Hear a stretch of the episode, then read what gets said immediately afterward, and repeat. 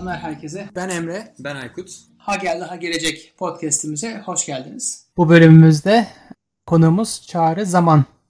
Çağrı ile onun e, üzerinde çalıştığı, araştırma yaptığı kısımları konuşacağız. Önceden zaten virtual reality üzerine e, bir bölüm yapmıştık. Bu biraz onun devamı olacak. E, bazı konuları daha derine inmiş olacağız. Hatta Deniz ile yaptığımız mülakatla da muhtemelen benzer bazı konular çıkacak. E, Çağrı hoş geldin.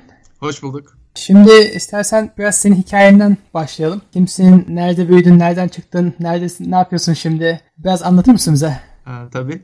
Ben aslen Bursalıyım. İstanbul Teknik Üniversitesi'nde mimarlık okudum öncelikle. O zamandan beri her zaman bilişimle ilgileniyordum. Mimarlıktan sonra bilişim üzerine bir master yaptıktan sonra da MIT'ye geldim. MIT'de bilgisayar mühendisliği ve aynı zamanda mimarlıkta bilişim konularında masterlık çalışmaları yaptıktan sonra şimdi de Yine mimarlıkta bilişim ve bilgisayar mühendisliği üzerine doktor yapıyorum. Bundan önce farklı laboratuvarlarda çalıştım. Ee, Sensible City Lab, Mobile Experience Lab gibi daha çok tasarım ve teknolojinin olduğu. Son iki senedir de yapay zeka ve bilgisayar mühendisliği laboratuvarında çalışıyorum. Peki şimdi hem mimarlığa ilgin var hem bilişime ilgin var. Nasıl oldu bu ikisi birlikte? Evet aslında çok sanki farklı konular gibi geliyor ama... Aslında değil. Hem benim için değil hem de aslında tarihsel olarak da mimarlık ve bilişim son 60-70 yıldır birlikte giden şeyler. Daha doğrusu tasarım ve bilişim. Benim her zaman çocukluktan beri bilgisayar konusunda ya da programlama bilgisayar mühendisliği konusunda bir ilgim vardı. O hep benim yaptığım bir şeydi. Mimarlıkta tasarıma olan ilgimden dolayı seçtiğim bir meslek benim. Ben mimarlık mesleğini de yaptım. Mimar olarak çalıştım normal herhangi bir mimar gibi de. Ama mimarlık ve hesaplama ya da onun Türkçesinin bir şeyi yok. Computation kelimesinin Türkçesinin ben ne olduğunu bilmiyorum. Bilişim, bilişim kelimesini kullanıyoruz ama bilişim de çok karşılamıyor. 60'lı yıllardan beri zaten hem bilgisayar mühendislerinin e, bu konuda çalışan insanların hem de tasarımcıların hayali bilgisayarların tasarımın bir parçası olabileceği üzerine neler yapabileceğimizi bulmak. Bilgisayarın bir tasarımcı olarak hayal edildiği bir sürü e, iş var. Hani zamanın yapay zeka çalışmalarının da parçası olarak bilgisayarların tasarım yapabildiği, tasarımı oluşturabildiğini hayal etmişler ve e, uzun süredir de bu konuda bir sürü çalışma ol- oluyor. Hatta bugün kullanılan, tasarımda kullanılan bütün teknolojiler bu 50-60 yıllık hayallerin sonuçları. CAD programları gibi en basitinden. 60'lı yıllarda Ivan Sutherland MIT'de ilk defa bir bilgisayara arayüz koyup o arayüzde çizim yapabildiğinde insanlar bunun mucizevi olduğunu düşündüler. Biz hala onun yaptığı şeylerin bugün aynı birebir uygulamalarını kullanıyoruz. Henüz daha büyük değişiklikler yaşamadık mı? Aynı sistemleri mi kullanıyoruz? Yani, yani geliştirmelerle beraber.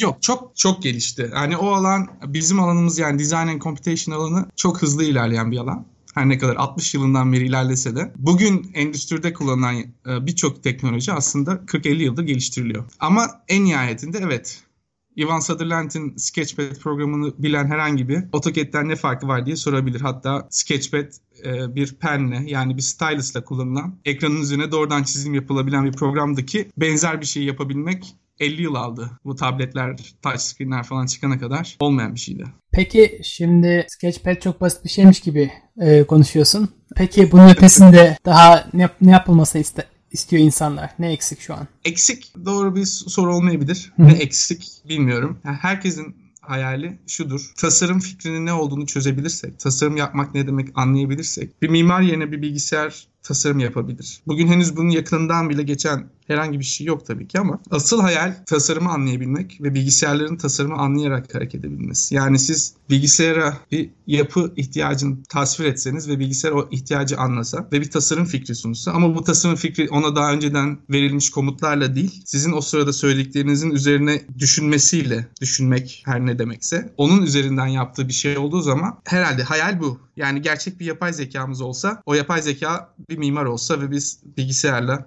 tasarım yapabilsek. Herkes her zaman bunu hayal eder. Bu alanda çalışan herkes bir şekilde bilgisayar tasarım yaptırmaya çalışır. Bu yani mimarlık alanındaki insanların daha çok bildiği parametrik tasarım diye bir şey var. Hani biz tasarımı değil onun parametrelerini tanımlayalım. Tasarımı yine bilgisayar bir şekilde yapsın. Biz o parametreleri değiştirdikçe o parametreler çevredeki girdilere adapte olabilsin. Ki bu daha sonra hani bu akıllı şehirler, akıllı binalar dediğimiz şeylere de birazcık daha ışık tutan e, konular. Bunlar yani şu anda insanların ilgilendiği ve hayalini kurduğu işler aslında biraz bunlar. Peki makineye ya da yapay zekaya bunu yaptırma ihtiyacının temel noktası hani hayalin ve işte hayal kurmanın dışında nedir? Mesela zamandan kazanmak mı yoksa işte insan hatasını düşürmek mi? Belki bunların hepsi de oluyor olabilir tabii arada ama hani en büyük sıkıntı nedir ki biz onu bununla çözmüş oluyoruz? Kişisel fikrim bu ne kadar gerçekleri yansıtır bilmiyorum. Bence tasarımcıların ya da herhangi bir disiplin için bu doğru olabilir. Aradığı bir mükemmel var. Biz bir mükemmele ulaşmaya çalışıyoruz ve genel olarak da kendi insanlığımızı adlettiğimiz mükemmele ulaşmamızın mümkün olmadığı bir insan olarak mesela bir insan mimar olarak gerçekten mükemmel bir yapıyı tasarlamanın mümkün olmadığı. Eğer böyle bir mükemmel tasarıma ulaşacaksak bunu ancak bir bilgisayarın yapabileceğine dair bir inanç var. Bence insanların herhangi bir alanda bilgisayarı insan yerine kullanmak için çabalamalarının temel sebebi bu. Bu o ideale ulaşmak, o ideal kurgulanan ideali kendimizde bulamadığımız ideali bir şekilde makinelerin yapabileceğine dair olan inancımızdan kaynaklanıyor bence. Peki şimdi Google DeepMind'ı kullanıyor, Go oyununu yeniyor. Başkası çıkıyor işte sürücüsüz araba ha geldi ha gelecek diyor. Şey diyebilir miyiz yani önümüzdeki 5 senede muhtemelen kaç mühendis bir şirkette program yazacaklar ve tasarım yapabilmeyi beceren yapay zeka çıkacak ortaya. Bu böyle çok hemen böyle elimize atsak tutabileceğimiz bir yerde mi yoksa çok uzakta bazı sebeplerden ötürü e, henüz daha ulaşım, ulaşabileceğimizden çok ötede bir yerde mi? Ulaşabileceğimiz yöne doğru gittiğimizi zannetmiyorum şu anda. Her şeyden önce şunu söyleyeyim. Yani bizim bugün yapay zeka olarak gördüğümüz ve işte işte driverless car ya da işte Go programları gibi şeyler limitli alanlarda belirli bir problem problemi çözmek için geliştirilmiş sofistike sistemler. Yaptıkları işler bizim insan zekasına adettiğimiz bir takım işler olduğu için yani işte Go oyununu oynayabilmek, araba kullanabilmek gibi. Bunu yapan makine gördüğümüzde aslında biz sanki insan zekasının bir takım sırlarını çözdüğümüzü düşünüyoruz. Bir anlamda da öyle. Aslında bunu nasıl değerlendirdiğimiz de önemli. Çünkü yapay zeka dediğimiz anda çok muğlak bir alana giriyoruz. Yani çok gerilere gidersek hani Alan Turing'in yapay zekayı tanımladığı tek şey eğer sen onu insan mı yoksa makine mi diye ayırt edemiyorsan karşındaki ajanı bilgisayar yapay zekaya sahip demiş. Baya basit bir tanım. Yani insanı kandırabilen bir makine insan kadar zekidir. Bugün insanı kandırabilen makine yapabiliriz. Çünkü bu teknolojinin hepsi var. Hani insan gibi konuşabilen, insan gibi cevap verebilen makineler olduğuna göre bir anlamda Alan Turing'in hayalini kurduğu yapay zekaya belki de ulaşıyoruz ya da ulaştık. Ama bu yapay zekanın bizim hani insan zekasıyla ilişkili ya da benzer olup olmadığı konusunda bize bir fikir vermiyor bence. Bu hani beş mühendis oturup insan gibi bir zekaya sahip bir makine yapacaklar hayali uzak bir hayal. Birkaç sebepten ötürü bence birincisi şu anda bunu yapmak için uğraşan çok insan olduğunu zannetmiyorum. Çok e, pratik problemlerimiz var. Hani kendi kendine araba sürme meselesi insan zekasıyla ilişkili değil ya da yapay zeka ile ilişkili değil. Mevcut bir problemi çözmek için ortaya çıkmış bir e, problem. Çünkü kendi kendine sürebilen araba e, lojistik alanlarında önemli maddi katkılar sağlayacak. Bu yüzden çalışılıyor. Ya da Google'ın geliştirdiği diğer sistemlerde öyle. Go haricinde. Çünkü arada bir bir tane oyunu oynayabilen makine yapılıp insanların ilgisi çekiliyor. Hani ben bunu böyle görüyorum. Yani çünkü yapay zekanın 50 yıllık challenge'ı e, satrançtı. Bütün tartışma, bütün akademik tartışma satranç oynayabilen makine. Kasparov'u yenelim. Aynen. Yani şeyi çok enteresan bir şey vardır. On, geçenlerde ona bakıyordum. Ee, Herbert Dreyfus yapay zekanın çok büyük karşıtlarından 60 50'lerde 60'larda hani bir bilgisayarın şey, satranç oynayamayacağını iddia ediyor. O zamanlarda da işte Herbert Simon gibi diğer karşı cephedeki insanlarsa hani bilgisayarların satranç oynayabileceğini ve neden oynayabileceğini açıklanan makaleleri var. Çok büyük tartışmalar oluyor ve hani bir noktada e, Herbert Simon'la Dreyfus arasındaki tartışma şöyle bir yere varıyor. Dreyfus'la bir bilgisayarı satranç oynatıyorlar ve Dreyfus kaybediyor. Ve arkasından Simon'ların bir paper'ı şöyle çıkıyor. Dreyfus zeki değildir çünkü satranç oynayamıyor gibi bir şey. Hani bu çok komik ama aynı zamanda da bütün alanın gelişmesine katkıda bulunmuş bir şey. Bu satranç meselesi çözüldüğünde 99'da DeepMind'le beraber o artık hani bir çek atılıp geçildi. Bundan sonra insanların ilgisini çekecek yeni şeyler lazımdı. Bence o yüzden e, önce Jeopardy yarışmasını kazandılar yine IBM'le ve en sonunda Go oyununu oynayabildi. Sistemler geliştikçe ve sofistike oldukça diğer oyunları da daha karmaşık hangi oyun varsa onu da oynayabilecekleri kesin. Hani çünkü bir oyun kuralları tanımlı, yapılacak hamlelerin belli olduğu tanımlı bir dünyadır. E bilgisayar bir tanımlı dünyada bütün işlemleri gerçekleştirebilecek güce sahip olur. Dolayısıyla da diğer problemler, da, daha enteresan problemler, tasarım gibi alan şey bu insanların ilgi alanında değil. işte benim gibi birazcık daha işe dışarıdan bulaşan, böyle tasarımdan gelip bilgisayar mühendisliğine kayan insanların ilgilendiği. Bu yalnızca mimarlık için değil, bu edebiyatta da böyle. Hani bilgisayarların edebiyat yapıp yapamayacağı da tartışılan bir şeydir. Sanat yapıp yapamayacakları, müzik yapıp yapamayacakları. Bunların hepsi tartışılan, sürekli bu konularda fikir üretilen şeyler. Evet, Bager Akbay'ın öyle bir şiir yazan evet. şeyi vardı, programı vardı. Evet. Onunla bayağı bir Çok enteresan bir şey. evet, çok çok güzel bir case'di o. E, yani aslında o zaman biraz şey gibi mi görmek lazım? Hani işte bu satranç olayı ya da oyunları yenme konusu aslında biraz insanları gelecek olan teknolojiye biraz alıştırmak, evet. onunla ilgili sorgulatmak, evet. korkutmamak.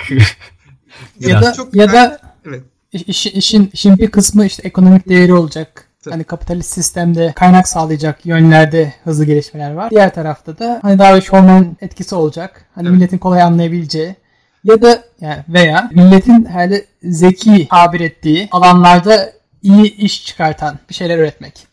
Evet. Yani oradaki Algıya oynuyorlar biraz da. Ya yapay zeka çalışmaları enteresan bir tarihe sahip. Yani bu 1900'lerin başında hatta 1800'lerin sonundan itibaren makineler yani makine dediğimiz şey henüz daha hani dijital bilgisayarlardan çok daha önce makine dediğimiz şey de insanlarla benzer bir etki yaratmış. Hani son yüzyılın edebiyatına baktığımızda dünyayı ele geçiren makineler, insanları köle yapan makineler, makinelerin ne kadar korkunç olabileceğine dair bir sürü senaryolar orada edebiyat var. O zamanki teknoloji buydu. Yani o zaman yeni olan teknoloji ve insanların daha önce mümkün olduğunu olduğunu fark etmediği işleri yapabilen şeyler çıktığında ki o zaman makine teknolojisinin kendisi böyleydi. Aynı hayaller o zaman da kuruluyordu. Yani daha hiç dijital bilgisayarlar gelmeden önce de bir gün insan zekasına sahip ya da insan skilllerine sahip makinelerin gelebileceği gibi bir şey vardı. Yapay zeka çalışmaları başladığında aslında birçok alanda olduğu gibi askeri teknolojiler sayesinde gerçekten bir şeyler yapmaya başladılar. Ve bu hani yapay zeka kışı denen dönem yapay zekanın hayal satmayı beceremediği noktada başladı. Çünkü eğer gidip de 60'ların yapay zeka çalışanlarına bakarsanız onlar için 10 senede 15 senede insan zekasına sahip bilgisayar yapmak mümkün olacak. O zamanın hayali de buydu.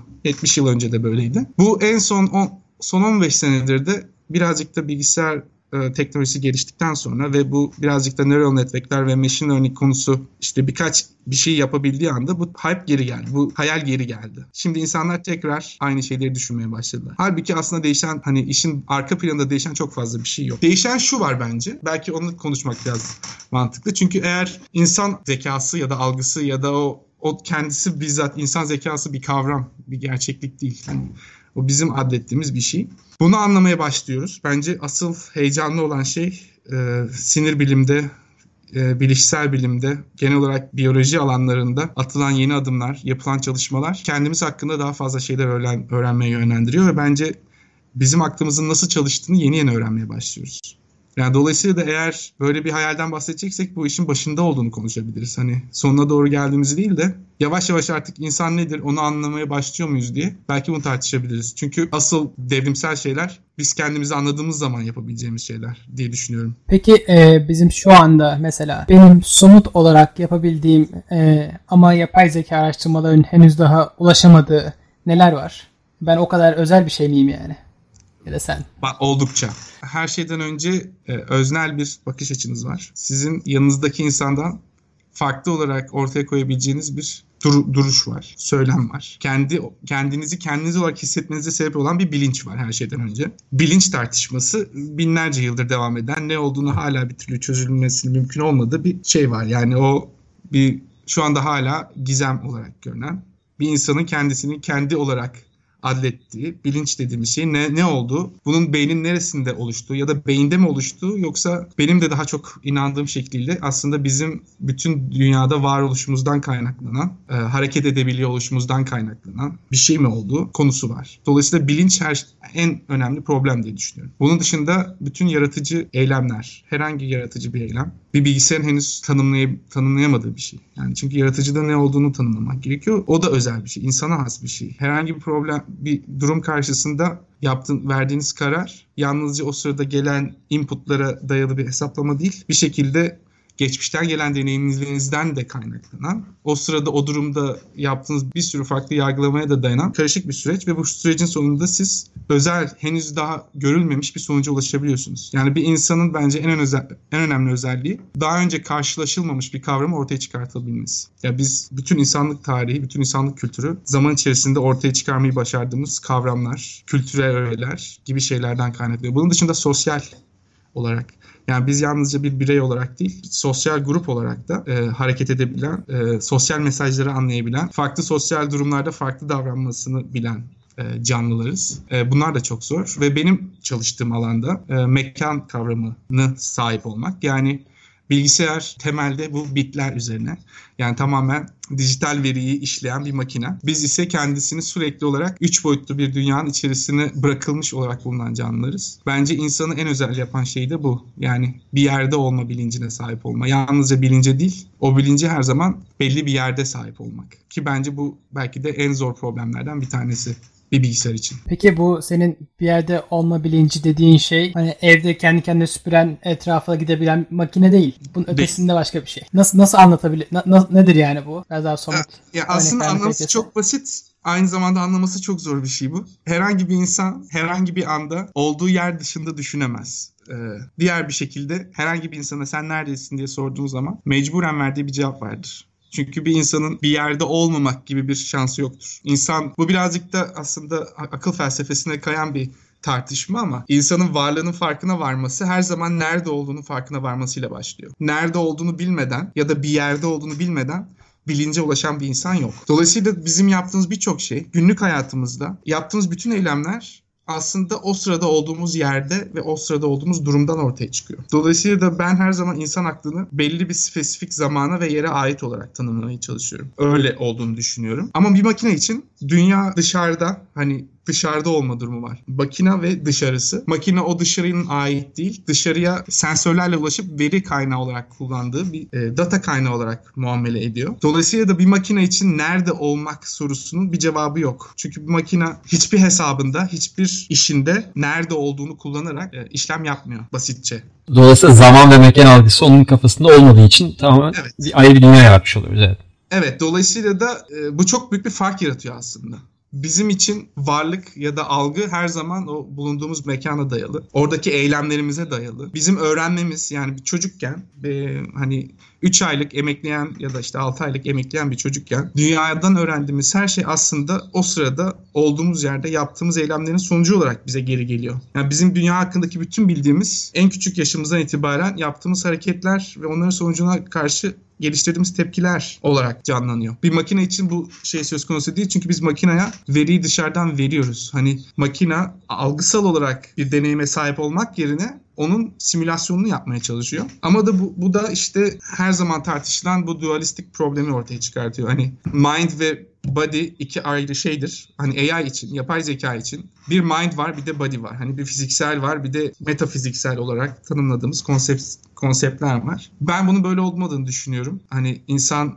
algısının bir bütün ve tekil olarak çalıştığını düşünüyorum. İnsan beyni aklından ayrı değil ya da vücudu düşüncelerinden ayrı değil ve bunların hiçbiri de dünyasından ayrı değil. Dolayısıyla biz aslında zekayı anlamaya çalışırken çok daha geniş bir şeye bakmak zorunda kalıyoruz. Bakmalıyız. Dolayısıyla da böyle bir farklılık var. Hani ben problemin özünde bu. Bu aslında insan için bir anlamda da negatif bir şey değil mi? Misal e, işte ne bileyim uçurumun üzerine kurduğun bir halatta yürümeye kalktığında aşağıda çok yüksek bir yer ve düştüğünde öleceğini bildiğin için aslında çok evet. basit yapabileceğin bir hareketi yapmaktan çekiniyorsun. Yani bilgisayar bunu çok rahatlıkla düşünüp Evet yapabilir. Bir, bir sonuca varabiliyor oluyor. Kesinlikle. Aslında biz ke- kendi yaratıcılığımız bir anlamda da negatif tarafımız. Kesinlikle. Ben bunun çok önemli olduğunu düşünüyorum. Yani aslında iki uç yani bir uçum üzerindeki halatta yürüyememek insan olarak bizi özel kılan bir şey. Yani o sıradaki vücudun verdiği tepki korkuyla beraber vücutsal bir tepki işte. Yani tam bunu evet. demeye çalışıyorum. Evet. Korku dediğimiz şey bizim o sıradaki düşüncemizi şekillendiren şey o zaten. Orada olmak. O sırada o ipin üzerinde olmak bize bunu düşündürüyor. Yani bizim düşüncemiz orada oluşuyor. Hani düşünce bir yerlerde kayıtlı ve ulaştığımız bir bilgi değil. Bir veri bankası değil o, o sırada biz her an her saniye bir yerde olarak o yerde bir düşünce üretiyoruz. Dolayısıyla da bir bilgisayar için buna ulaşmanın daha çok büyük bir ya çok daha fazla aşamalar var. Bununla ilgili enteresan çalışma yapan biri var. E, Rodney Brooks. E, geleneksel yapay zeka çalışmalarına birazcık daha karşıt bir şekilde yapay zeka çalışması yapan MIT'de bir profesör. Kendisinin e, hatta Intelligence Without Representation diye ünlü bir makalesi var. Hani dünyayı temsil etmeden zekayı üretebiliriz gibi bir savı var. Bu birazcık daha işte fenomenoloji gibi felsefenin daha bu bakış açısına yakın alanlarından yola çıkan ve Eğer biz bir robot yapacaksak o robot dünyayı temsil etmek yerine dünyada performans sergilemeli. Sergilediği performanslardan öğrenmeli. O zaman gerçekten bir şeyler öğrenebilir. Ancak o zaman bir makinenin bir şey öğrendiğine dair bir şey iddia edebiliriz diyor ve kendisi aslında böyle bir robot da yapıyor çalışan bir robot gerçekleştiriyor ve bu robot hiçbir şekilde herhangi bir e, dijital representation kullanmadan, herhangi bir, bir temsil yöntemi kullanmadan bir takım eylemler gerçekleştirebiliyor. Peki senin dediğin şeyde hani işte insan evet. e, aklı, bilinci bulunduğu fiziksel ortamın uzantısı olmasa bile onunla birlikte ortaya çıkıyor diyorsun ve işte makinelerde bu olmadığı için onlarda evet. bunu buna benzer bir şey ortaya çıkmıyor. Hani onlara başka bir şey çıkıyor. Farklı bir şey. Hı hı. Hani negatif pozitif demeye gerek yok. O farklı bir paradigma. Peki evet. senin farklı. şimdi nasıl Kesinlikle. desem bunu? İnsanda bu farklı şeyin kendine göre bir pozitifi e, avantajı var mı? Yani çünkü çok hümanist bir bakış açısı senin bu dediğin. Hı. E, farklı diyoruz ve e, hani insandaki aslında çok daha beceriksiz, evet. eksik Şimdi... e, deyip üst şeyi de onu önceliklendirebilirsin. Avantaj demeyelim. Aslında ben Buna bir fırsat olarak görmeye çalışıyorum. Çünkü ben yapay zekayı insan aklını anlamak için bir araç olarak görüyorum. Kendi çalışmamda ben yapay zekayı insan zekasını anlayabilecek bir araç olarak nasıl kullanırız bunu araştırıyorum. Dolayısıyla da yapay zekanın sunduğu, yapay zeka modellerinin sunduğu çok büyük avantajlar var her şeyden önce. Yani daha önce yapamayacağımız birçok şeyi bugünkü modeller sayesinde yapabiliyoruz. İnsanları gözlerken yani insanı taklit ederken değil, insanları gözlerken de bu teknolojiyi kullanabiliriz. Dolayısıyla da insan zekasıyla makine zekasını karşılaştırmak hangisinin iyi, hangisinin kötü ya da hangisinin avantajlı olduğunu düşünmekten ziyade bu geliştirdiğimiz teknolojiyi kendimizi anlamak için nasıl kullanırız biraz buna bakmak lazım. Ben bunun doğru bir yöntem olduğunu düşünüyorum. İkincisi de e, insan zekasının avantajı değil ama e, mesela bizim grubumuzda temel olarak çalışılan şey hikaye anlama. Ya benim çalışmamın dışında genel olarak sürdürülen şey hikayeler nasıl anlanılabilir? Yani bir insan bir hikayeyi nasıl anlar? Nasıl özetler? Hikayenin ana fikrini nasıl çıkartır? Şu anda bir makine için bu gerçekten uzak bir hayal. Nedenlerine gelirsek basitçe e, bugünkü sistemlerde kullanılan dil anlamı olmadan temsil ediliyor. Yani dil dediğimiz şey yalnızca bir sinyal. Bugün Google'ın, Facebook'un ya da bütün işte şu anda akıllı telefonlarımızda kullandığımız servislerin bize işte şuraya buraya gidelim dediğimiz zaman ağzımızdan çıkan cümleyi anladığını düşünmemizin tek sebebi ağzımızdan çıkan sinyale karşılık olarak vermeye şartlandığı bir tepki olmaz. Zaten hani neural networkler ya da işte bu yapay sinir ağları bunun üzerine çalışıyor biz sonucunu bildiğimiz bir takım veriler hakkında bir sistem geliştirirsek daha sonra benzer bir sinyal verdiğimizde benzer bir sonuç alabiliriz. Bugün aslında bu devrimsel olan şey bunu çok karmaşık olarak yapabiliyor olmamız. Ama hikaye dediğimiz şey dilin sinyaliyle hiçbir alakası yok. Yani siz bir roman okuduğunuz zaman işte Ahmet Ümit'in bir romanını okuduğunuz zaman oradaki cümlelerin arka arkaya geldiği sinyallerden bir anlam çıkartmıyorsunuz. İstanbul'da geçen bir şeyde İstanbul'a gittiyseniz o sırada İstanbul'daki anılarınızı düşünüyorsunuz. Ee, ya da işte başınızdan geçen hikayeler ya da Türkiye'de olmuş olan olaylar üzerinden bir takım anlamlara, kendinizce bazı anlamlara ulaşıyorsunuz ve oradan aslında hikayenin ne demek istediğini kendinizce ulaşıyorsunuz. Ve enteresan olan bir şey, herkesin başına gelmiştir. Bir romanı ikinci okuduğunuzda ilk okuduğunuzdan bambaşka bir duyguya kavuşuyorsunuz. Garip bir şekilde. Aynı cümleleri aynı şekilde okusanız bile bambaşka bir şey anlıyorsunuz.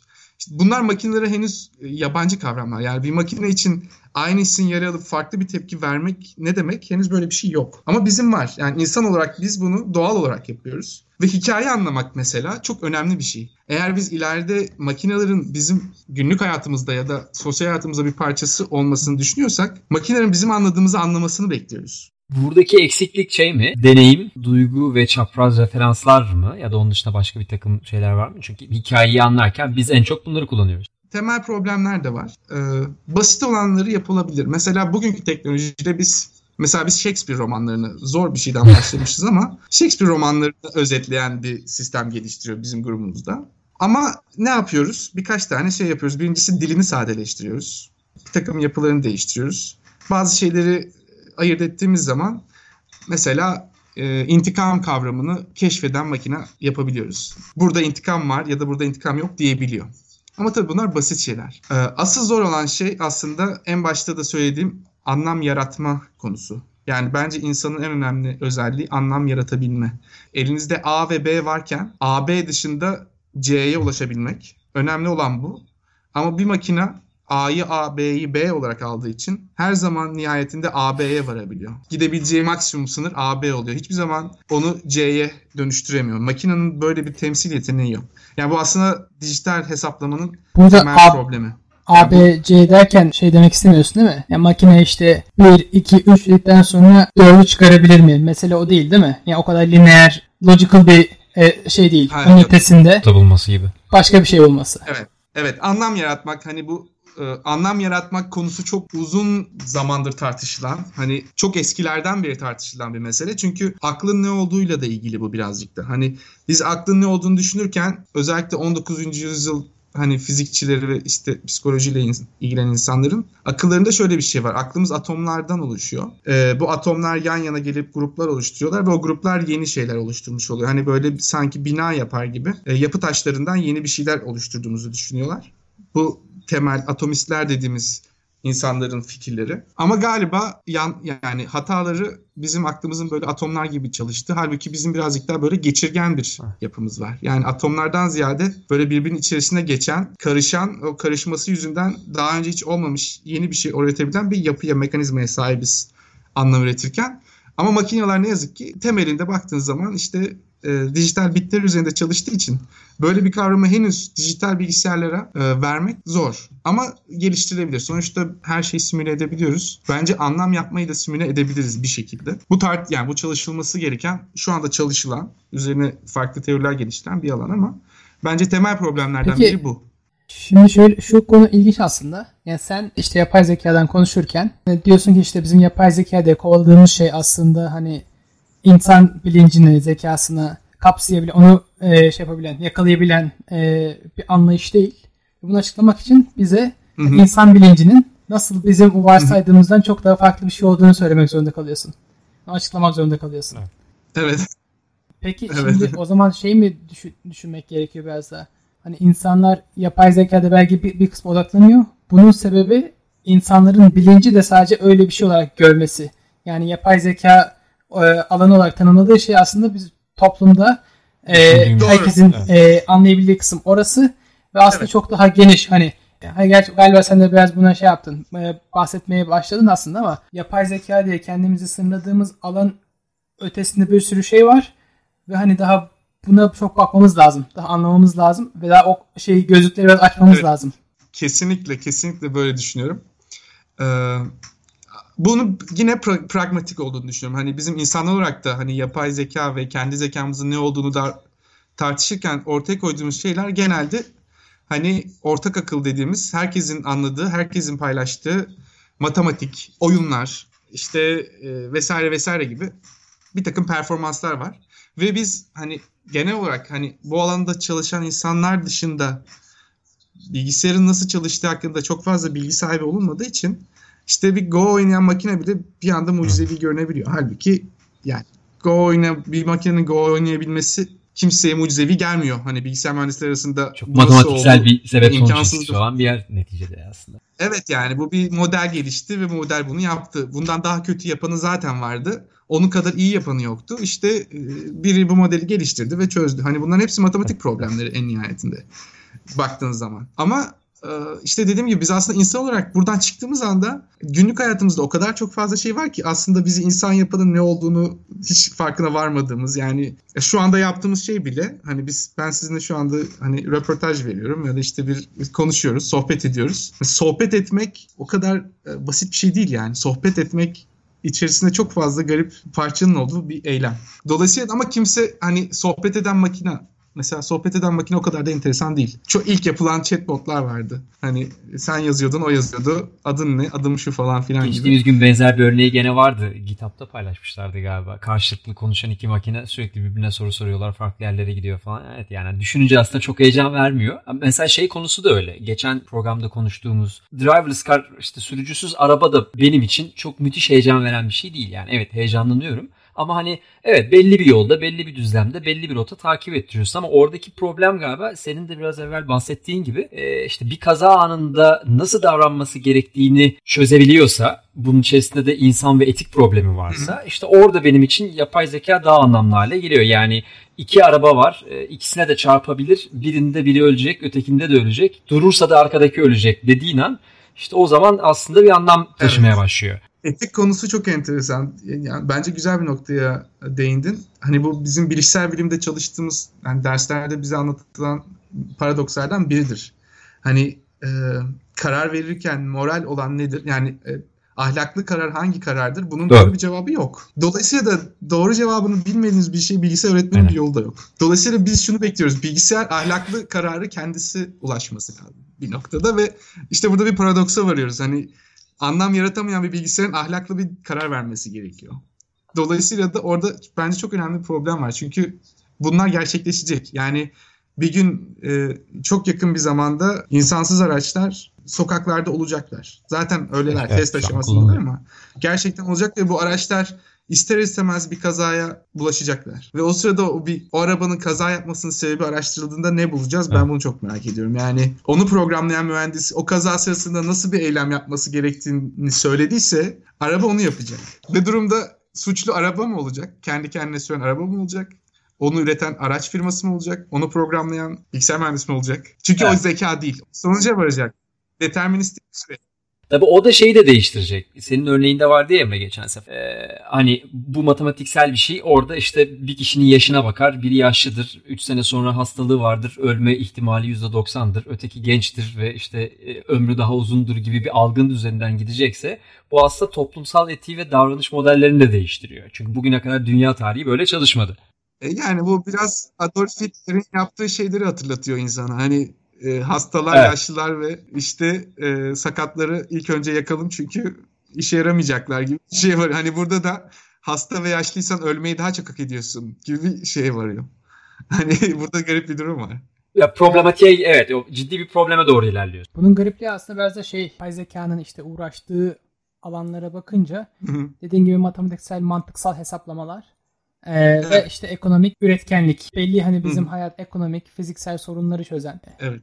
Yani bir ekonomik değer yaratmaya yönelen alanlar ve yandan da e, insan algısı ya bu yapay zeka buraya odaklanıyor. Çünkü insanların insandan gördüğü ve insan olarak gördüğü şey de insanın amacı olarak gördüğü şey de evet. aslında bu aynı kapsam. Ya da beklentisi. Ee, ve hani e, evet. bu alanda gayet yapay zeka hızlı ilerliyor ve matematiksel evet. e, sorunları gayet hızlı çözüyor. Ve evet. bir yandan da diyoruz ki insan aslında buna çok daha geniş bir şey. Biz eğer bizim algımız, e, hayatımız bu makineler yapabileceği bir şeye sınırlı kaldıysa bu belki de e, evet. hani bizim hayatımızın ekonomik kaçınılmazlığı. Evet. Hani herkes işe gitmek zorunda. E, evet. işte o dokümanı proses şey yapmak, işlemek zorunda vesaire. Ee, ve makineler bu alana, yapay zeka bu alana ilk gelerek bu alanı hallettiği anda insanların bu matematiksel, makinesel boyutunun ötesi de Doğru. Evet, evet öte doğru. açılacak, müsait kalacak. Kalabilir. Tabii şimdi tam tersi ya da kalabilir. E, makinelerin bu kadar hızlı insanların işlerini elinden alması ciddi bir ekonomik buhrana da sebep olabilir. Bu da tartışılan şeylerden bir tanesi. Dolayısıyla da insanlar daha da makineleşmek ve daha da e, makine gibi işler yapmak zorunda kalabilirler. Bilmiyorum. Onu biraz hayal etmesi zor çünkü çok karmaşık bir şey bu. Benim duyduğum rakamlardan bir tanesi 60 milyon lojistik çalışanı varmış Amerika'da yalnızca ya da 6 milyon yanlış olmasın. Ve ilk işini kaybedecek grup bu insanlar. Hani e, zaten şu anda kendi kendine süren kamyon, kendi kendine süren araba hepsi yapılıyor, hepsi olacak. Dolayısıyla da lojistik e, çalışanlarına ihtiyaç kalmayacak bir noktada. Zaten işte bütün e, hangarlarda robotlar çalışmaya başladı. Hangar çalışanların sayısı yüzde birine indi belki. Amazon'un insan çalışanı yok. Sadece insan süpervizörleri var. Bütün dağıtanları da kalmayacak. Dolayısıyla da aslında orada başka bir problem de var ama bu belki de bu konunun dışında kalan bir şey. Bence önemli bir nokta. Hani tabii ki de e, insandan çok daha verimli çalışan ve çok daha kolay iş yapan makinelerin bu işleri ele alması gerekiyor. Ama bir yandan biz insan olarak kendimizi nasıl tanımlayacağız tekrar? Bence asıl makina tehlikesi bu. Yani yapay zekanın insan kadar zeki olup insanları köleleştirmesi gibi bir şey yok ama insan kadar zeki olmadan da insanları köleleştirebilmesi gibi bir tehlikesi var bence. Yani biz birazcık daha kendimizi makinelerden farklı kalan özelliklerimizi güçlendirmeli ve öyle işlerle uğraşmaya çalışmalıyız. Yani tasarımcı olduğum için söylemiyorum bunu. Ama sanat ve tasarım bu işlerden bir tanesi. Bu alanlardan bir tanesi. Yalnızca yalnızca insanların yapabildiği iş olmak dışında zaten yalnızca insanların yapmasının anlamı olan işler. Yani e, resim yapabilen bilen bir bilgisayarın hiçbir enteresanlığı yok. Çünkü resim dediğimiz şey hani bir tablo yapmak onun üzerindeki renkler ya da onların arasındaki uyumla ilgili değil. Bizim ona atfettiğimiz anlamla ilgili. Yani e, dünyanın en pahalı tabloları herhangi bir yönden en mükemmel olanlar değil. Onların arkasındaki tarihten, geldikleri dönemden, onu yapan insanlardan kaynaklanıyor. Sanat insanın kendini temsil etme yöntemi. Dolayısıyla da e, bir makinenin kendini temsil etme dürtüsü olmadığı sürece bir makinenin sanat yapmaya çalışması bence çok da anlamlı değil. Böyle gidersen bir gün onu da tartışmamız evet. gerekecek gibi sanki. Evet. Yani kendi kendini geliştiren bir makineden tabii, bahsediyorsak tabii. bu tabii 5 sene içerisinde olan bir şey değildir muhtemelen ama e, belli bir noktadan sonra o hakkı ona Kesinlikle. vermeli miyiz? Ee, o hak bizden işte evet, ona mı verilecek? O mu alacak? Birazcık daha şu anda problemleri aşabilirsek, e, bilinç konusunu aşabilirsek, e, evet makinaların bilinci olması bana evet. çok korkutucu geliyor. Yani ben korkmuyorum makineler açısından korkutucu geliyor bana. Hani bir makine evet. olarak kendinin farkında olmak çok üzücü bir şey ol, olurdu herhalde. Kendini sanatla ifade etmek yeter mi bilmiyorum hani o noktada. Ya ben e, sinirsel bilimdeki çalışmaları takip ediyorum çünkü benim çalışmam da birazcık hani bu e, sinir bilimde yapılan deneyleri birazcık daha günlük hayatta adapte edebilmek. Ya benim çalışmamın temelinde insanların günlük hayatta mekanda yaptığı eylemlerin e, nasıl temsil edilebileceği ve makinelerin bu eylemleri nasıl anlayabileceği üzerine. Tam da size bahsettiğim imkansız dediğim problemin çözmeye çalışıyoruz. Çözmeye çalışıyorum demeyeyim de hani onun için e, bir şekilde bir model geliştirmeye çalışıyorum. Yani her ne kadar kendi bunun çok mümkün olmadığına inansam da bir yandan da bunu çözmek için bir dürtüye de sahibim. Hani bu problemle uğraşmak enteresan geliyor. Benim zaten hani buradaki danışmanımın neden yapay zeka ile ilgileniyorsunuz sorusuna verdiği tek cevap var. Çünkü dünyada yapabileceğimiz en mükemmel şey bu diyor. Hani bu bir şey. Bir anlamda insanın zevk aldığı bir şey. Böyle bir problemle ilgilenmek. Dolayısıyla sinir bilimin ya da işte bilişsel bilimin ileride bize çok daha fazla fırsat sunacağını düşünüyorum. Örnek vermek gerekirse işte buradaki bir profesör Elizabeth Spelke e, insanın yine mekan algısıyla ilişkili olarak e, bir farenin ve emekleme çağındaki bir çocuğun ve e, yetişkin bir insanın arasındaki mekan algısını karşılaştığı bir çalışması var. Mesela oradan e, çok enteresan bir bulguya ulaşıyorlar. İnsanın dil e, işlemcisi, beynindeki dil, dil işlemcisi e, mekan algısını blokluyor. Eğer biz dil işlemcisini bloklarsak mekan algısını da blokluyoruz. Dolayısıyla da insan mekanı algılarken bir yandan da dil işlemcisini kullanarak düşünmek zorunda. Halbuki fare ve e, emekleme çağındaki çocuk birebir aynı performansa sahipler. Bir yandan da böyle enteresan şeyler var. Yani biz fare kadar olan mekan işleme yeteneğimizi çok ileriye götürüyoruz gelişirken. Ama bir yandan da yalnızca dil e, prosesörü kapatıldığı anda e, mekan hakkında hiçbir şey hatırlayamaz ve mekanda hareket edemez hale geliyoruz. Dolayısıyla da öğreneceğimiz çok fazla şey var hani bu anlamda. Çünkü e, mesela driver's car'lar SLAM denen, Simultaneous Localization and Mapping denen yöntemi kullanıyorlar. Üzerlerinde bir e, sensör var. E, LiDAR dediğimiz o laser scanner var. O anlık olarak etraftan 3 boyutlu datayı getiriyor ve o 3 boyutlu datanın içerisinde objeler, insanlar, işte mobilyalar neyse etrafta her ne varsa bunlar tanımlanıyor. Onların tanımlanması üzerinden bir karar veriliyor. Halbuki insan aynı durumda e, kulağında kulaklık varken yanından gelen arabayı göremiyor. Çok uçurum gibi bir fark var. Otonom yani kendi kendine süren bir arabanın böyle bir problemi yok. Tabii buradan şunu da düşünmek gerekiyor. O zaman e, ne eksiği var? Kendi kendine sürebilen arabanın o zaman bir insandan ne eksiği var? Fazlası olduğunu biliyoruz böyle şeylerde. Ee, işte o eksikleri zamanla biz de göreceğiz. Ne eksiklikler olduğunu yap, karıştıkları kazalardan daha da açıkça göreceğiz ama benim temel olarak hala iddia ettiğim şey kendisi bir harita bile yaratabiliyor olsa anlık olarak araba nerede olduğu hakkında bir bilince sahip değil. Nerede ve ne zamanda olduğuna dair bir bilince sahip olmadığı için büyük problemlerde karşılaşabileceğimizi de öngörüyorum ben. Hani bu bir, birkaç basit kazanın dışında. Çünkü insan faktörü her zaman önemli. Şehirlerde araba süren kendi kendine süren bir arabanın karşılaşabileceği e, problemlerin bence henüz tamamen fark edildiğini zannetmiyorum. Özellikle İstanbul gibi bir şehirde düşünürseniz. Peki şimdi e, hani senin bu düşüncende ben şey hissediyorum. E, bir problem olma, olması lazımmış ve sanki olacakmış e, gibi böyle bir sanki bir arzu da var gibi. Yani sonuçta hani buzdolabı iyice soğuk tutuyor. Ama bence kesin bir şey yapamayacak. Ee, bir, hani bir insanın bir dışarıda... Burada bu kadar karşıt görünmek ya da bu kadar kuşkucu olmak istemiyorum. Kesinlikle. ee, yani ben kendim de özellikle Google'ın bu aralar cloud computing servislerine hayranlık duyuyorum. Hani nasıl çalıştığını bilmem ona hayranlık duymamı engellemiyor. Hani e, inanılmaz derecede iyi çalışıyor. Özellikle hani resim ve dil tanıma, tanımlama konusunda hani insandan daha iyi çalışıyorlar zaten. Bir kere bu konuda makinelerin hakkını vermek gerekiyor. Hani resim tanımlama, resimdeki objeleri bulma ya da e, bir cümledeki farklı kelimeleri fark etme, duyma, anlama, çevirme gibi e, birçok yetenek ya da yani Google 90 tane dil konuşuyor. Hepsini birbirine çevirebiliyor iyi kötü. Herhangi bir insanın tek başına sahip olamayacağı şeyler bunlar zaten. Dolayısıyla makinelerin insanlardan üstün olduğu zaten şu anda bir sürü şey var. Benim aslında değinmeye çalıştığım nokta o değil. Makineler bizim dünyamızın bir parçası oldukları zaman mükemmel olmaları bir şey ifade etmiyor. Mükemmel olmaları gerekmiyor da. Çünkü zaten biz mükemmel değiliz ve biz zaten mükemmel olmadan çalışan bir sistemin parçalarıyız. Makinelerin asıl yapması gereken şey bizim bu mükemmel olmayan dünyamıza adapte olabilmek. Dolayısıyla da o noktada bizim gibi düşünmeyi anlamaya başlamaları gerekiyor bir şekilde. Yani makinelerin bize adapte olmak zorunlulukları var.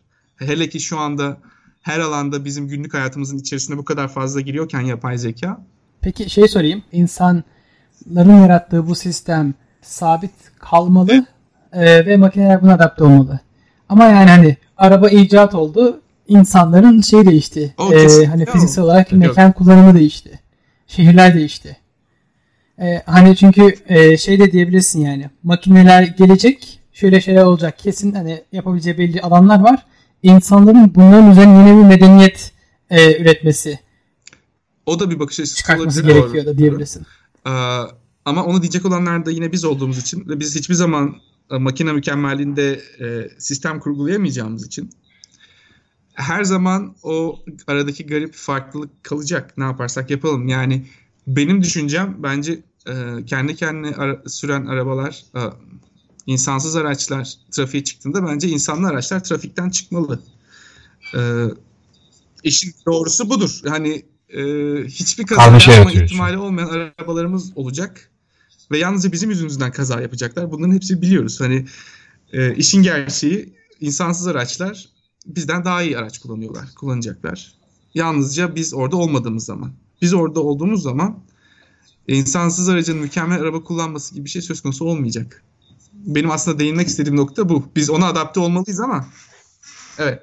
Peki iki nokta var aklımda. Bir tanesi e, demin söylediğinden yola çıkarak e, bilgisayar aslında bizimle aynı dili konuşmak zorunda olmayabilir benim anladığım. Ama bizi anlamak zorunda. Yani nasıl düşündüğümüzü ve ne çıkarım yapabileceğimizi bilmek zorunda. Belki aynı dili hiç konuşmayacağız onlarla.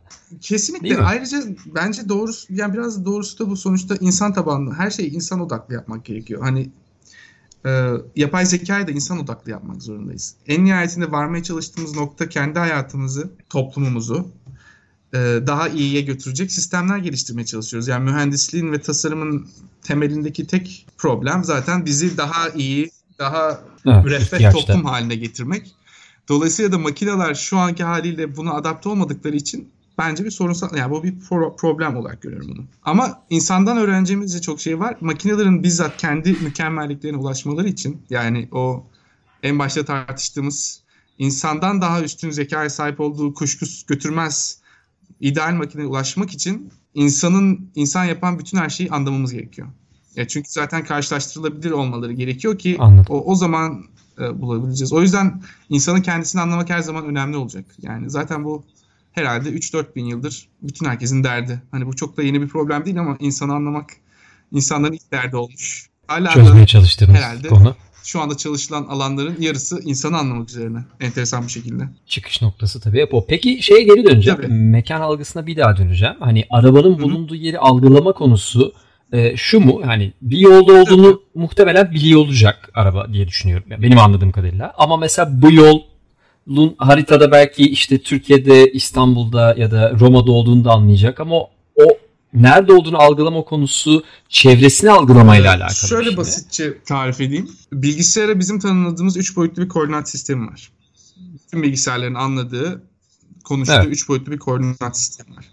Bilgisayarın mekan algısı dediğimiz o vektör e, uzayında hesap yapmasından Yani üç noktaya göre kendini konumlayabiliyor Evet, aslında. kendisini konumlayabilmek derken dediğim gibi tekrar yani sonuçta 3 boyutlu 3 boyutlu değil. Yani bilgisayarın içerisinde 3 boyutlu bir e, mekanizma yok. 3 boyutlu mekanizma şu demek. İnsanın e, kualitatif olarak yani bir şekilde temsil etmese bile ilerisi gerisi sağa solu yukarısı aşağısı dediği bir takım ayrıtlar var.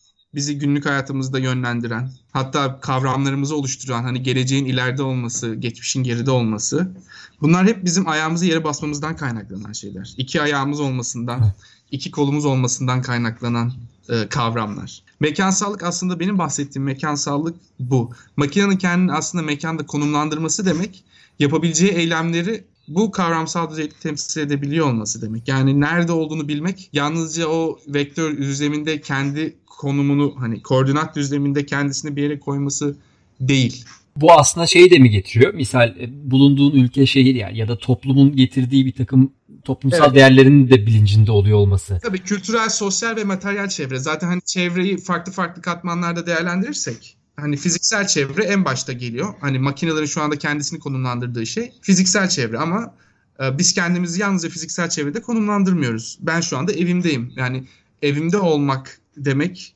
e, benim için bambaşka bir şey evet. ifade ediyor. Hatta insanlar için en önemli şey ev kavramıdır. Hani insanın şehirdeki konumu bu enteresan bir e, çalışma var. İnsan kendisindeki şehirdeki konumunu her zaman evinin konumuna göre e, tanım tarif edermiş. Şehri de evinin şehrin merkeziyle evin arasındaki ilişki de şehrin nerede olduğu konusundaki kavramı oluşturuyor. Siz şehirde A noktasından B noktasına taşındığınız anda şehir tamamen bambaşka bir şeye dönüşüyor sizin için. Yani bunların hepsi insanın diğer bütün hayvanlar gibi e, yuvasına ya da işte evine olan bağlılığından kaynaklanıyor. Hani biz o kadar da diğer hayvanlardan farklı değiliz. Bunu anlaması kolay yani. Bir kuşun çok yüzlerce kilometre gidip tekrar yuvasına gelmesinin arkasında çok temel bir sebep var. Her şeyden önce güvenlik sebebi var. Dolayısıyla biz de böyle çalışıyoruz. Yani biz öyle hani koordinat düzleminde A noktasına atılmış durumda değiliz.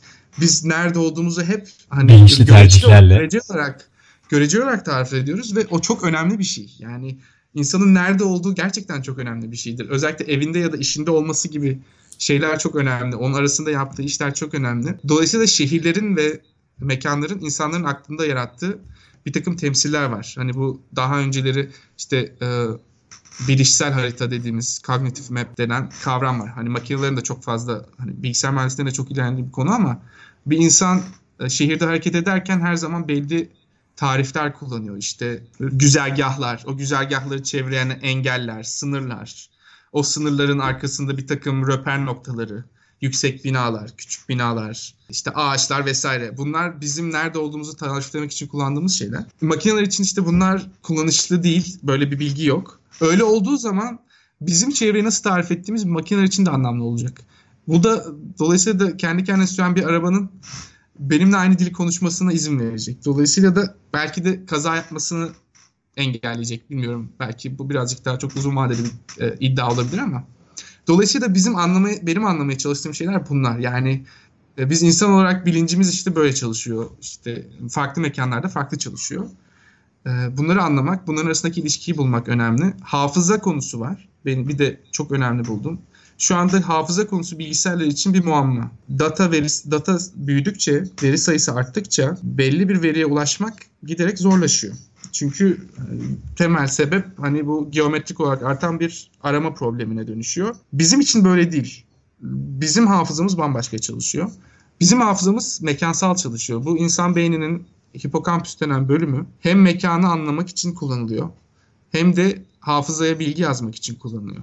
Temel bir e, ilişki var. Bu mekan e, place cell denen Türkçesini herhalde mekan hücreli olarak çevirebileceğimiz çok enteresan hücre yapıları var. Bizim de e, AI modellerinde kullanmaya çalıştığımız bir yapı. Bu hücreler fa- mekanın farklı noktalarında farklı şekillerde tepki veriyorlar. Mekanın işte bir köşesinde bir tane mekan hücresi tepki verirken diğer köşesinde başka bir mekan hücresi tepki vererek bir mekanı gerçekten farklı parçalara ayırmaya izin veriyor. Ve bu hücreler aynı zamanda sizin o sırada geçirdiğiniz bütün deneyimi, arkadaşınızla yaptığınız sohbeti, orada duvarda gördüğünüz bir resmi de hafızanızı yazarken kullanılıyor. Dolayısıyla da aklımıza gelen her şey, aklımıza yazdığımız her şey mekanla ilişkili olarak yazılıyor. Dolayısıyla da tekrar bilgisayarların e, hafıza problemini çözmek için çalıştığımız zaman aslında bundan faydalanabiliriz. Yani biz kendi mekan algımızı ve kendi mekanla olan ilişkimizi çözümlemeye başladığımızda yeni hesaplama yöntemleri ve yeni hesaplama sistemleri de geliştirebiliriz. Aslında bir tane hayalde bu. Hani özellikle sinirsel, sinir bilimi ve bilişsel bilimin birazcık da AI ile yani yapay zeka ile ilişki kurmasının sebebi bu. Hem onu anlamak hem de anladığı o yeni veriyi kullanarak yeni hesaplama yöntemleri geliştirmek. Evet, kapasite problemini de çözmüş oluyor olacak makine yani, için, bilgisayar için. Çünkü insan beyninde e, sınırlı sayıda hücre var. Sınırlı sayıda nöron var. Hani milyarlarca da olsa sınırlı sayıda ve bu hani bilgisayardaki e, transistörlerden daha az. Yani insan beyni bilgisayardan çok daha az e, kaynakla çok daha verimli, çok daha hızlı çalışıyor. Çok daha az elektrik yakıyor. Yani bilgisayar çok daha verimli bir makine. Hani bir de işin böyle bir boyutu var. Dolayısıyla da bu yapıyı anlamak yalnızca bizim hani bu hani kişisel öznel değerlerimizi ya da bizi insan yapan şeyleri anlamanın ötesinde ileride çok daha verimli ve çok daha iyi çalışan bilgisayarlar yapmamız için de olanak sağlayacak çalışmalar oluyor şu anda. Genelde üzerine çalışmalar yapıyorum dedin. Bir gün içinde ne yapıyorsun yani nasıl oluyor bu? Farklı şeyler var. Benim çalışma e, sürecim şöyle. E, birkaç tane ben bu arada e, sanal gerçekliği kullanıyorum bir araç olarak. Gerçek mekanlarla beraber sanal gerçekliği de şu anda özellikle artık teknoloji birazcık da bu konuda ilerlediği için birkaç farklı tip mekanda deneklerle bir takım deneyler yapıyorum. Bu deneylerde onları farklı mekansal işler veriliyor. Mesela en temeli bir labirentte yolunu bulmak. Bu da bu arada zor bir problem aslına bakarsanız. Ve ben denekler yollarını bulurken onlar ne söylüyorlar, nereye bakıyorlar, nasıl hareket ediyorlar bunları kaydediyorum. Bir yandan da az önce bahsettiğim gibi birazcık daha işte sinir bilimden kaynak e, yola çıkarak geliştirdiğim bir takım yapay zeka modelleri var. E, bu veriyle yapay zeka modellerini hem karşılaştırıyorum analiz edebilmek için. Hem de bir yandan oradaki verileri kullanarak e, modeli tekrar revize edip yeni modeller geliştiriyorum. Aslında benim yaptığım şey sürekli olarak bir yandan yapay zeka modelleri geliştirip benim deneklerimde incelediğim, gördüğüm e, performansı tekrar edebilen makineler yapmak. Aynısını sanal bir dünyada gerçekleştirebilmek. Bir yandan da deneklerin ne deneyimlediğini anlayabilmek için e, metodoloji geliştirmek. Aslında ben bir yandan bu metodolojiyi geliştiriyorum. E, işte daha ziyade e, üç temel alan var hareket yani eylem. Hani bu eylem e, segmente edebilmek, farklı eylemleri ayr- ayırt edebilmek. Et, e, dikkat, hani insanın görsel dikkatini nereye verdiğini anlayabilmek. Mesela işte labirent hareket ederken labirentin köşelerine bakıyorlar. O sırada işte sağa dönüyor, sağa dönerken neye dikkat ediyor ve işte kaç tur sonra gerçekten e, varması gerektiği noktaya varıyor. Bunları ve üçüncüsü olarak da işte dil.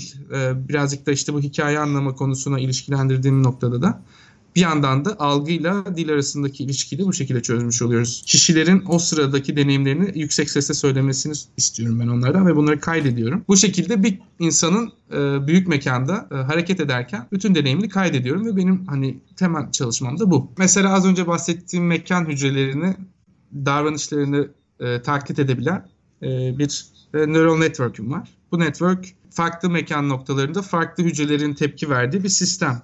Dolayısıyla da mesela ben herhangi bir insanın mekandaki hareketlerini kaydedip onu aldığım zaman ve benim modelime işlediğim zaman model o sıradaki mekandan hiçbir üç boyutlu veri almadan herhangi bir üç boyutlu e, datayı kullanmadan mekanın farklı noktalarını ayırt edebiliyor. Dolayısıyla bu başlı başına aslında e, e, enteresan bir sonuç. Çünkü zaten bizim aklımızda hani az önce bahsettiğim gibi zaten biz de biraz böyle çalışıyoruz. Bizim aklımızda üç boyutlu bir harita yok o haritadan 3 boyutlu strüktürel bir veri almıyoruz. Ama buna rağmen e, A noktası ve B noktası arasındaki bütün farklı mekanları ayrıştırabiliyoruz. E, bunu yapabilmek önemli. Çünkü bunu yapabildiğimiz zaman artık 3 boyutlu veriye ihtiyaç duymadan mekansal veri üretebileceğiz.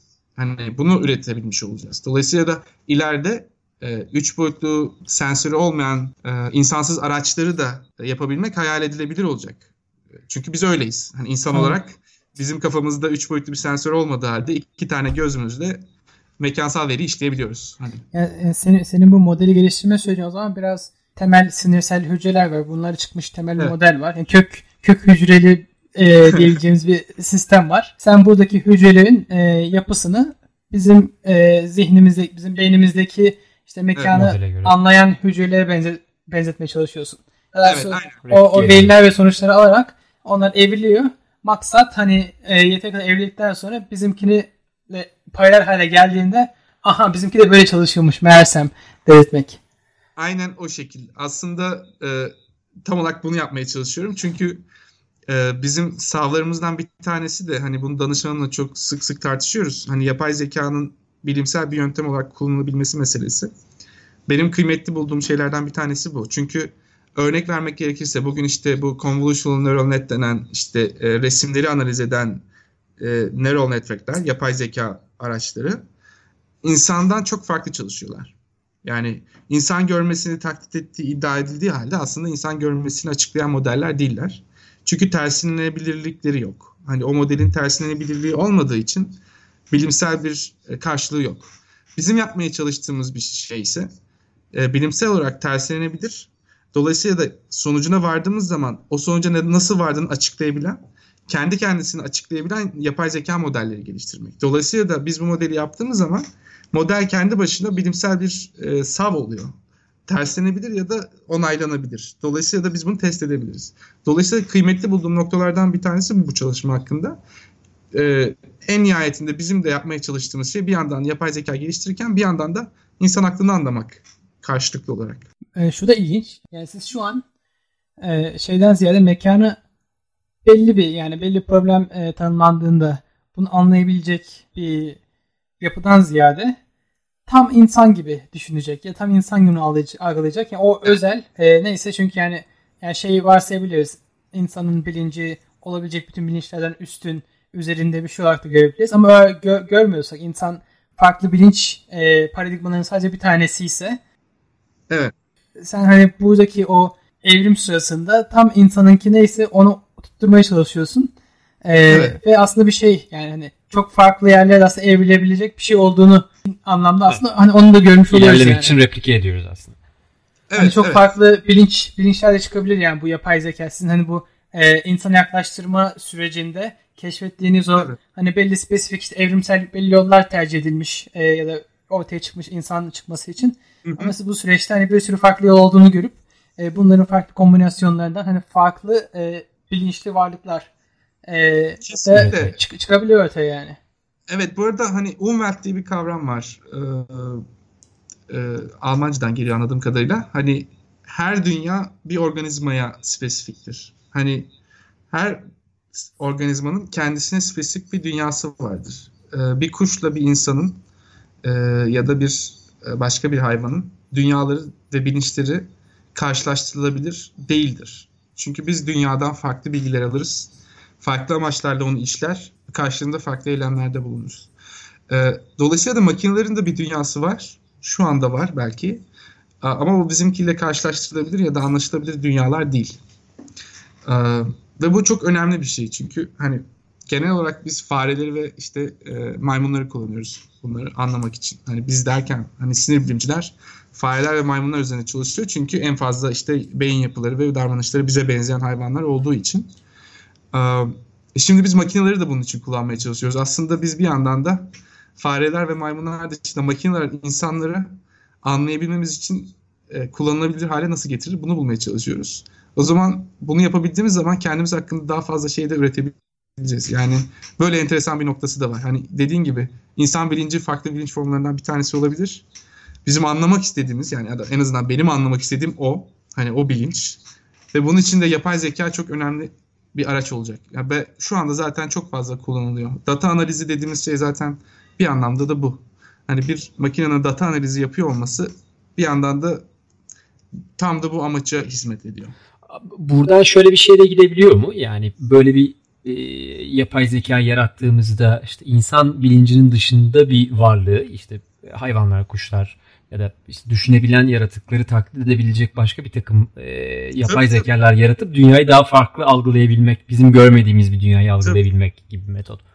Evet kesinlikle o çok enteresan. Çünkü duyumsamak ya da algılamak konusunu da çözümlediğimizde yani o da bir e, muamma. Yani evet. insan beyni hakkındaki her şey gibi görmek konusu da çünkü bu koalya denir. Hani yapay zekacılar ya da işte e, bilişsel bilimciler bunu böyle tanımlıyorlar. Hani renk nedir konusu hiçbir zaman e, e, şey olarak çok zor oldu. olarak gösterilemez. Çünkü hani kırmızının kırmızılığının nereden geldiğini bilemeyiz. Evet. Kırmızılık beynin bir işlevidir değil midir? Hatta e, Kevin O'Regan diye çok e, sevdiğim bir e, sinirsel bilimci var. Bu enactive perception konusunu çalışıyor.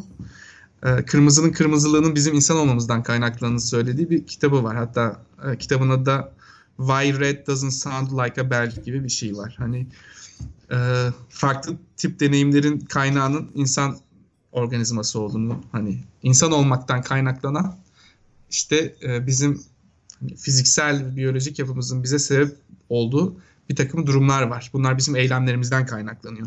Kırmızının kırmızılığı bizim kırmızıya olan eylemlerimizden kaynaklanıyor gibi garip. Şimdi açıklaması çok zor bir teorisi var. Bu Alva Noe ile beraber yazdıkları bu konuda da bir kitap şey makale de var. E, bu sensory motor teori dedikleri.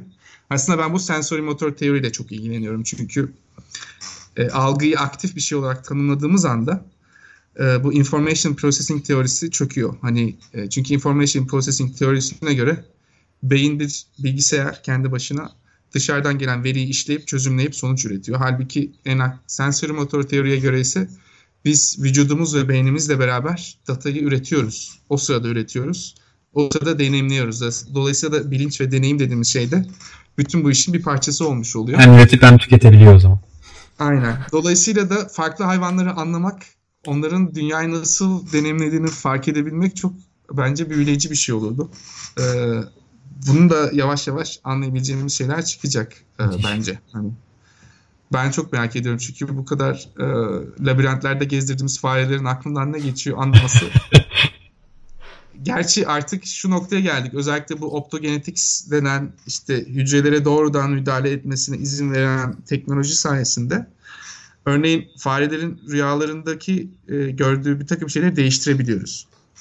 Ee, az önce size bahsettiğim gibi e, bu memory ve işte hafıza ve mekan algısı beraber çalıştığı için en fazla çalışılan şeylerden bir tanesi farenin e, işte bu mekan hücrelerinin özellikleri işte arka arkaya e, böyle şey yapması, sinyal vermeleri.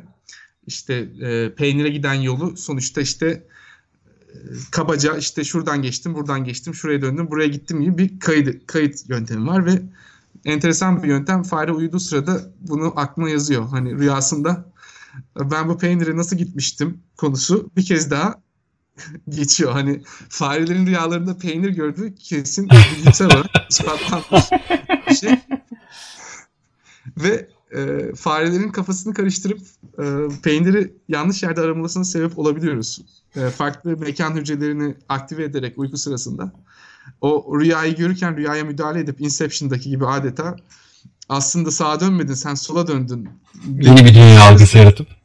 Ve fare uyandığı zaman gerçekten e, peynirin yerini bildiği halde yanlış yoldan gidip yanlış yerlerde arıyor.